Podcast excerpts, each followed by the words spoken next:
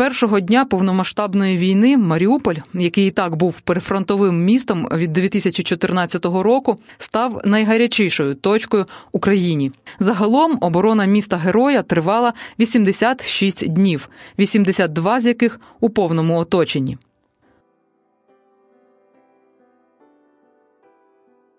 Понад півроку в Україні триває повномасштабна війна з Росією. За цей час тисячі українців вимушені були стати біженцями як всередині країни, так і за її межами. Тисячі українців загинули, серед них кілька сотень дітей. Деякі українські міста стерті з лиця землі але тисячі українців стали волонтерами і військовими, які допомагають армії та один одному. Мене звати Дар'я Бура, і разом з агенцією Бітюк Медіа ми розкажемо про усіх цих людей у подкасті Вижити. Марія Кутнякова бачила, як її місто розквітало і ставало яскравішим, наповненішим подіями і життям. У цьому епізоді Марія розповість, як жити, коли твоє серце у розбитому Маріуполі, а ти сама у іншій країні.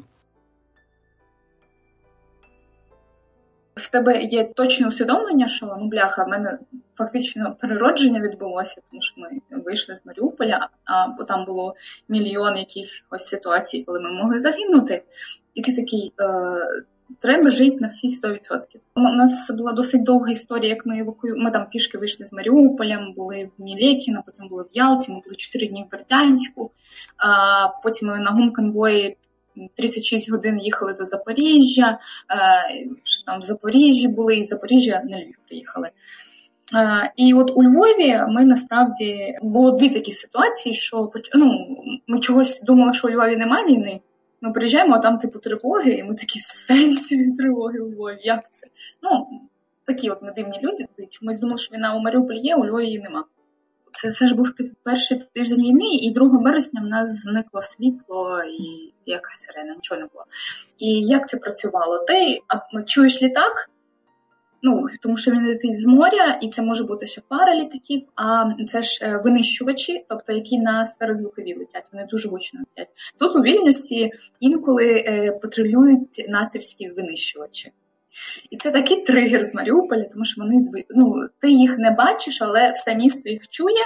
Ну тому що Вільню знаходиться в 30 кілометрах від білоруського кордону. Там шаті, ти розумієш, у них там весь час якісь військові навчання. Вся артилерія білоруська дивиться в сторону Вільнюса, тобто супер.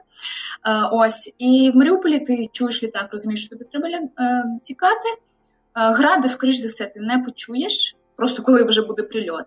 Те, що ти почуєш, ти почуєш. Міномети, і ти почуєш, якщо танк буде їхати, він може обстрілювати.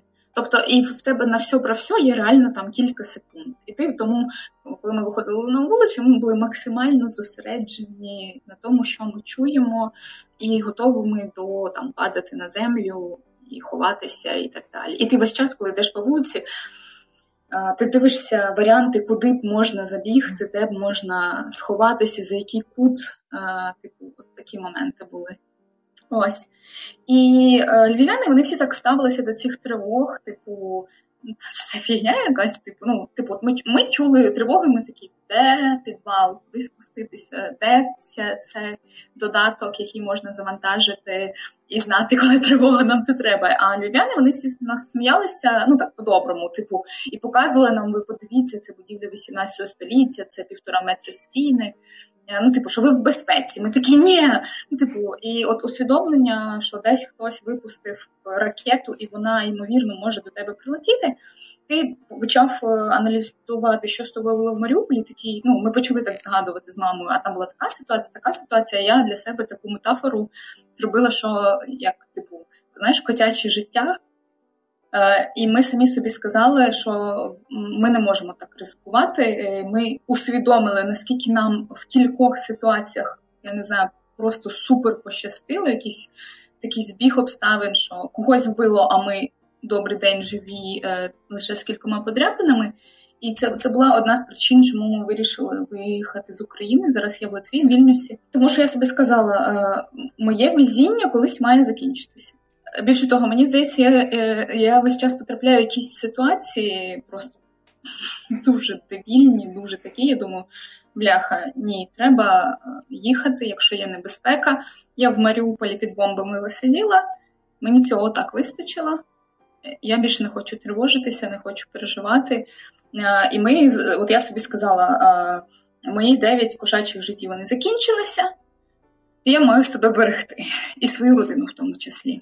Я зараз намагаюся знайти баланс між цією типу, вселенською драмою. Ну, намаг... все ж таки, типу, це ж треба переживати, а не концентруватися умовно на 22 днях мого життя які були в березні, в лютому в Маріуполі, але водночас е, е, і налагодити свій робочий процес, а це дуже складно, тому що потік новин, всі тебе дергають е, і так далі.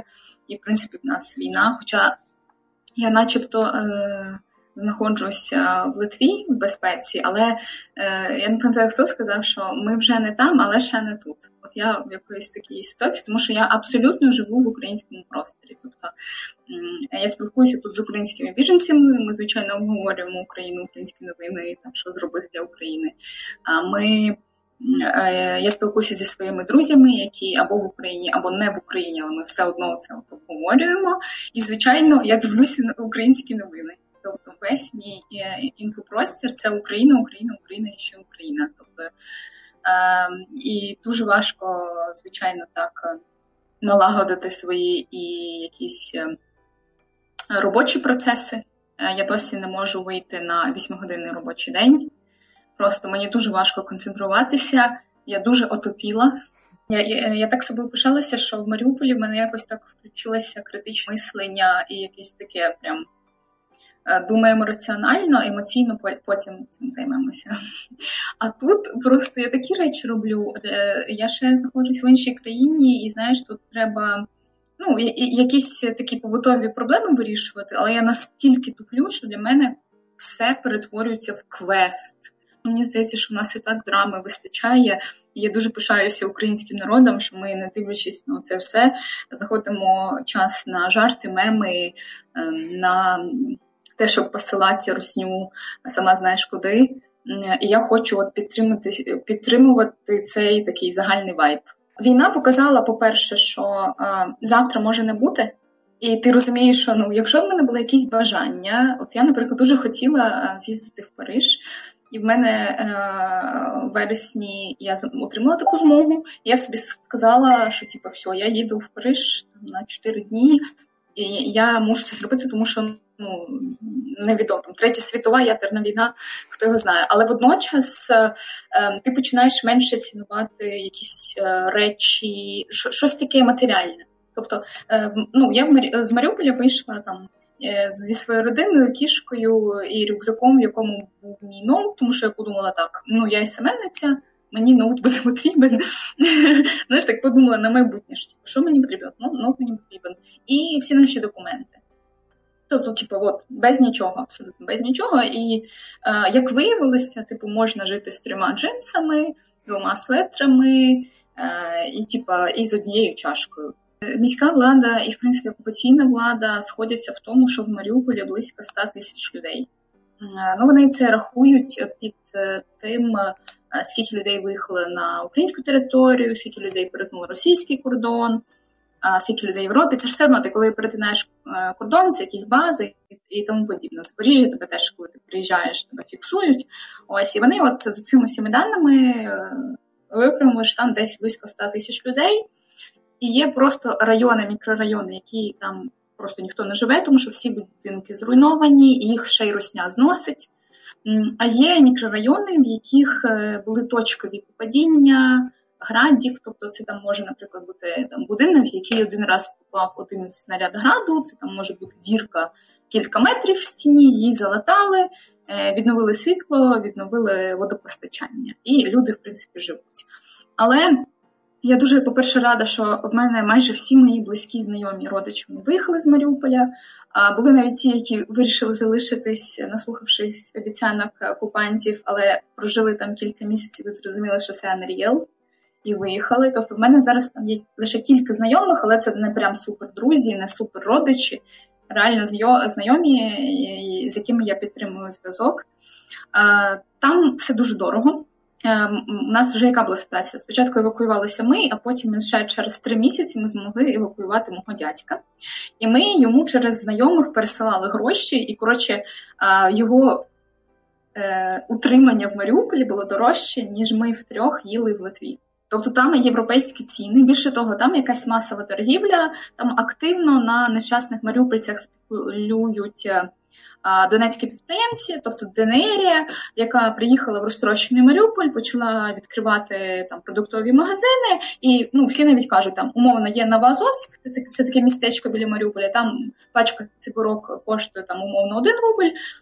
А в Маріуполі ця ж пачка цигарок буде коштувати 2 рубля, тому що не всі туди можуть заїхати, тому що місто дуже сильно потрощене. Там дуже велика проблема з аптеками і лікарнями, тому що Русня ж розбомбила все. Дуже багато лікарів виїхали, і в них умовно кілька лікарень типу відновили діяльність, але там нема ні ліків, ні нормального медперсоналу. Я один з моїх аргументів був, коли я там вмовляла знайомих виїхати. Я їм казала: ну от, от вас щось станеться, куди ви поїдете? Швидких нема, нічого нема. Ну тобто, це просто це село таке занедбане і нещасне. А Там, наче починаються якісь бізнеси відновлюватися, типу там кафе на пірсі, але це просто це такий, це такий сміх. Ну я просто реально для себе усвідомлюю, що ну мого Маріуполя його не існує. Воно знищений, і на його руїнах теплиться життя, і люди якось намагаються вижити. Але я от з ким не спілкуюся, це ну я не знаю, люди так вчепилися в свої домівки там свої квартири, вони так за то все переживають. Хоча ти ж розумієш, що вся ця нерухомість у вартості вона впала. Ну просто там квартири зараз в Маріуполі по кілька тисяч доларів. Тобто це, це типу на ті суми, за які варто там триматися. І там е, щось е, нормально знайти нереально. От, е, наприклад, ми шукали моєму дядькові, в нього танк російський, розстріляли його будинок, і в нього завалилась частина будинку, в тому числі його шафа з речами, і в нього не було взуття. Тобто в нього були капці домашні, і все, чого нема. І я своєму знайомому я йому його попросила, що типу походи, там є типу такий стихійний ринок, космос, просто знаєте, як як барахолка 12 років. Е, Типу, бабушки, дідушки приходять і щось там продають, обмінюються. Просто типу, там нема нормального ринку. І я своєму другові сказала: типу, я я тобі дам гроші, взагалі гроші не питання просто купи йому нормальне літнє взуття там 40-го розміру. І він мені потім відзвонився і каже: А ну я так пройшовся, каже, а нема ну, типу, нема 40-го розміру чоловічого взуття. Ну і я така, а я ж теж іноді знаєш, там читаю якісь там ну, публікації окупантів, дивлюсь, там то відбудували, то відбудували. І я така думаю, ну щось щось, щось відбувається. А от ну, просте питання, вибачте, е, взуття людині купити нереально. Більше того, там же ж деякі вони розчистили лише кілька центральних вулиць, щоб автомобілі могли проїжджати. А інші вулиці, як були там завалені дерева або там я не знаю, лінії електроенергії завалені, там неможливо приїхати. Тобто логістика по місту жахлива. Дуже багато людей продовжують жити в будинках, яких е, там же здається, скільки 10% будинків дали світло мене, мене є знайомі, які там, ну, типу, умовно, 8 місяців без світла живуть. Нормального інтернету нема, нормального yes. зв'язку нема. Е, я там розпитувала свою знайому, е, щоб вона мені розказала, скільки там е, їжа коштує зараз в Маріуполі, і вона почала мені диктувати цифри на овочі. І я почала прикидувати, що в принципі ну, це українські ціни. І я їй така їй кажу: ну добре, з овочами все зрозуміла, що по м'ясу. Вона почала сміятися каже, ти що? Я не їм м'ясо вже. Така чого? А вона типу каже, ну це типу 500 рублів. І там же ж вони створили нереальний курс. Один е, майже один до одного гривня до рубля. Тобто, якщо у людей були заощадження в гривні, вони, наприклад, їх зараз доїдають, ти ж розумієш, що це нереальний курс. Це знецінення гривні спеціально для того, щоб вивести її з е, обороту. Угу. Тому е, життя в Маріуполі жахливе, але е, водночас розумію, е, знаєш, мене дуже багато, особливо іноземних е, журналістів, питають, а чого люди залишилися в місті? Е, я всім кажу: а згадайте, будь ласка, Другу світову війну, скільки людей в окупації було? Скільки людей залишилось? Е, я насправді поважаю вибір кожного, хто вирішив, що я залишусь в своєму домі за будь-яких обставин. Це мій дім, я його не покину. Наприклад, в 2014 році, коли теж пам'ятаєш, був наступ, і в Маріуполі була величезна істерика. І люди масово виїжджали. В нас навіть були типу анекдоти, що люди продавали по кілька тисяч доларів квартири в серпні 14-го, е, щоб зрозуміти, що наступу не буде Маріуполь не окупований е, і повертатися назад, але вже не маючи квартир. Є такі, є були такі кейси. Так от, наприклад, моя родина в 2014 році ми так сіли за стіл, і ми собі сказали, навіть якщо Маріуполь буде окупований, ми нікуди не поїдемо. Це наш дім, і ніяка руснява собака в моїй квартирі жити не буде. Типу, ні, ні, ні, ні, ні, ні. І насправді я дуже не люблю, особливо коли знаєш в медіа або в соцмережах хтось починає уособлювати колаборантів і зрадників з усім населенням Маріуполя, яке було яке виїхало. Це неправда. У мене дуже багато знайомих в Маріуполі, які за Україну, які точно себе усвідомлюють як українці, які точно розуміють, хто що розбомбив які проти окупаційної влади, але вони живуть по принципу, що я зараз намагаюся влаштувати свій побут і своє життя. Ось і взагалі я справді дивлюся, знаєш, на Маріупольський спротив, який щось. Робить в Маріуполі досить активно, і я дуже сильно переживаю за кожного, хто там це робить. Е, це небезпечно, але я їм дуже вдячна. Я насправді, коли евакуювалася, я зустрічала умовних ватників, які просто тікали від війни, тікали в Україну. Я їм казала, так ви не туди сіли. Чого ви чого ви їдете в Черкаси? Воно ну реально є евакуація в Росію, там в Тольятті. Чому ви їдете в Черкаси? А, Ну вони там мені щось починали пояснювати, розказувати про Азов. Я їм кажу, ні, ну ви що не зрозуміли? Вся Україна це Азов. Тут в Черкасах є Азов, що ви з мозку з'їхали, куди ви їдете? Я просто сподіваюся, що їм буде настільки страшно, вони настільки оцей е, дозу російської пропаганди отримують, що вони просто звалять. Я про тих, хто і до війни чекав русню. Дуже багато людей, які а, після трагічних подій в Маріуполі вони залишились в окупації і морально перейшли, от сприйняли сприйняли те, що говорить російська пропаганда. Про те, що це, ну як російська пропаганда пояснює, що це Україна бомбила. Що е, там умовно Азов сидів в Азовсталі і такий, давайте не російські війська розстрілювати, давайте просто будинки знищити. Істування. І я розумію, що це це ну вони захворіли, вони хворі.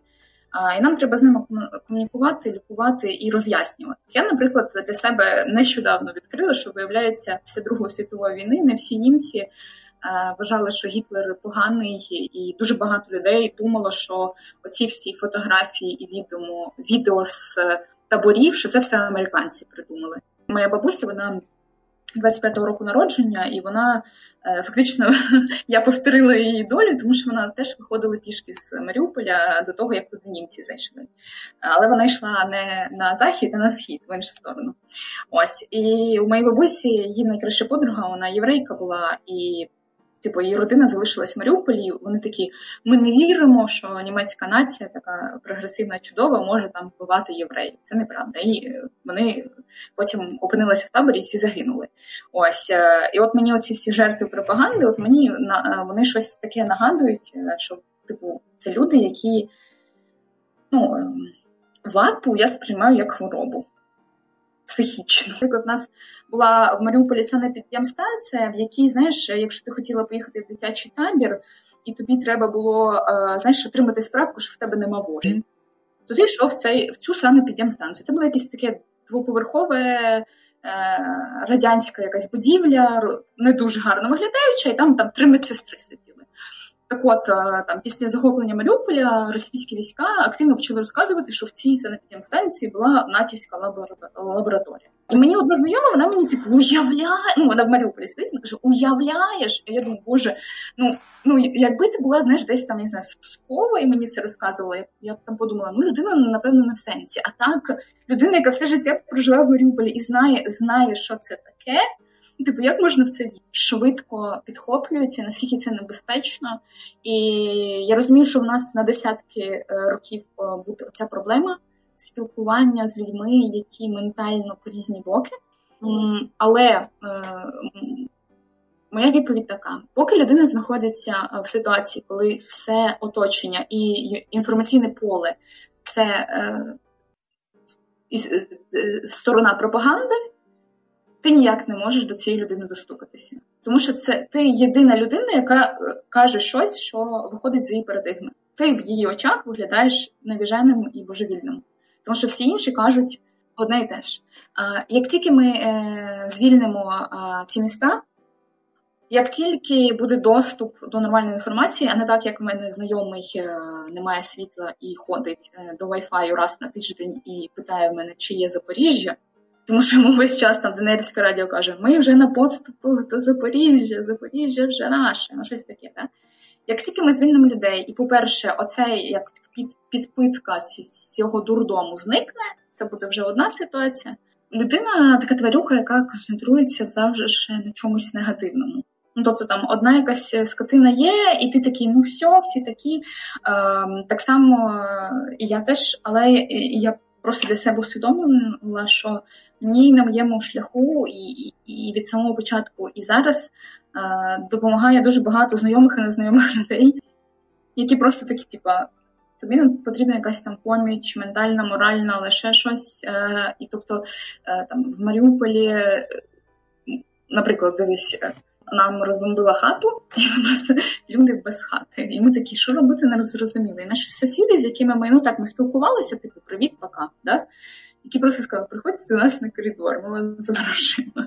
І ми з цими сусідами на коридорі були. Потім ми опинилися в Ялті, і там нас безкоштовно армянська родина запросила до себе. В них там типу, міні-пенсіонат був. Вони сказали, живіть, будь ласка. І ми приїхали в ну, типу, в Ялту, а там, типу, ніфіга нема, і вони просто приходять і вони, типу, варили якийсь борщ, і вони з того борщу, який вони готували для великої армянської родини, відклали нам. А це типу, це голодні часи, і ти розумієш, що це типу вау. Тобто, е, і на моєму шляху траплялося стільки ну, прекрасних українців, які там знайомі, незнайомі, які пропонували допомогу і допомагали що я собі сама сказала, не треба концентруватися на цієї на цих там на якісь негативних досвідах, тому що хороших людей в Україні більше. Якби їх не було, причому це категорична більшість. Якби їх стільки не було, то напевно все було б знаєш, це за три дні, захопила би Київ і так далі. Ось і от мене це дуже сильно вразило. Е, знаєш, ця поговорка, що війна відкриває справжнє обличчя. От ти там, я не знаю, спілкувався з людиною, якось чогось не помічав, а потім ця людина готова прям ну, там все для тебе, типу, і так далі. І ти такий, боже, супер. Це мене приємно вразило. І мені здається, от я з ким з Маріупольцями не спілкувалася, так всі там ну, розказують якісь крінжові історії страшні, але водночас якихось світлих історій їх більше. У нас дійсно декілька таких супер е, з патріотів виїхали в перший день, але ну я розумію, чому вони це зробили, тому що вони такі так. Якщо припускати, що можливість захоплення Маріуполя є, я буду перший. Кого ну тоді до будь-кого, хто виїхав з Маріуполя, крім мера. Е, так, е, значить, ну, типу, я насправді собі потім аналізуючи, чого я залишилась, я розумію, що це був така така тупезна логіка, що треба 24 лютого сідати в потяг е, в Маріуполь Львів і виїжджати, і не переживати весь цей досвід. Ем, ну, але а моя мама каже: ну, якби ми цей досвід не пережили, ми б там, я не знаю. Щось недоусвідомили. А так зараз mm. все христа, е, знаєш, хриштально ясно. Mm-hmm. Все зрозуміло, типу, дзен зловили. А, я розумію, в мене насправді декілька теж було випадків, коли людина була супер проросійська, але водночас вона така, ну ти знаєш, у них така класна тема. Я в політику не лезу, я хочу людям допомогти. І мені дійсно допомагало кілька прям дуже ватних людей, які, типа, умовно, так, я ватник, але я тобі допоможу, тому що я типу людина. Ось і такі історії були. А, І водночас в Маріуполі є кілька прикладів людей, які були суперпатріотичні, які українські мітинги влаштовували, які зараз активно колаборатять у Маріуполі. А, але мені здається, що ну реально людяність перемогла. Е, Ну, типу, умовно, вони захопили Маріуполь, так? Е, але ж це типу, це не побіда. Вони захопили руїни міста, а Маріуполь він виїхав. Ну, я так це сприймаю. Що Маріуполь зробив свій вибір, просто зібрав речі і виїхав. Більше того, в Маріуполі зараз залишається багато людей, які чекають ЗСУ, які готові знов сидіти в підвалі, коли буде контрнаступ. такі, типу, ну ми один наступ вже пережили, то й контрнаступ пережимо. Тому. Ем, у мене немає такого відчуття, що всі прям супер перевзулися. Всі мене лякали, що типу тепер е, східна Україна стане буферною зоною. Ну, знаєш, ці всі історії, що навіть якщо ми росіян вик... ну, коли ми росіян викинемо за кордон, все одно прифронтові території будуть небезпечно там жити. Я кажу: а давайте буферна зона буде зі сторони Росії. Давайте в нас просто на кордоні буде стояти дуже багато озброєння, і якщо вони там заїжджають за 300 кілометрів до кордону, типу. Е, типу, все. Маріуполь це одна з найбільших трагедій сучасної України, але водночас це одна з найбільших гордостей, тому що, типу, я дуже сподіваюся, я навіть не сподіваюся, я знаю, що ми звільнимо всіх е, українських героїв з полону. Е, ми звільнимо Маріуполь, ми звільнимо всі окуповані території, е, і що ми вшануємо всіх загиблих і вшануємо всіх героїв. Що вони е, як ми їм дуже винні, і що ми ці всі борги їм віддамо. Підписуйтесь на Ютуб канал Бітюк Медіа. І якщо ви маєте таку історію власну, поділіться, будь ласка, з нами, тому що світ повинен знати про те, що відбувається в Україні.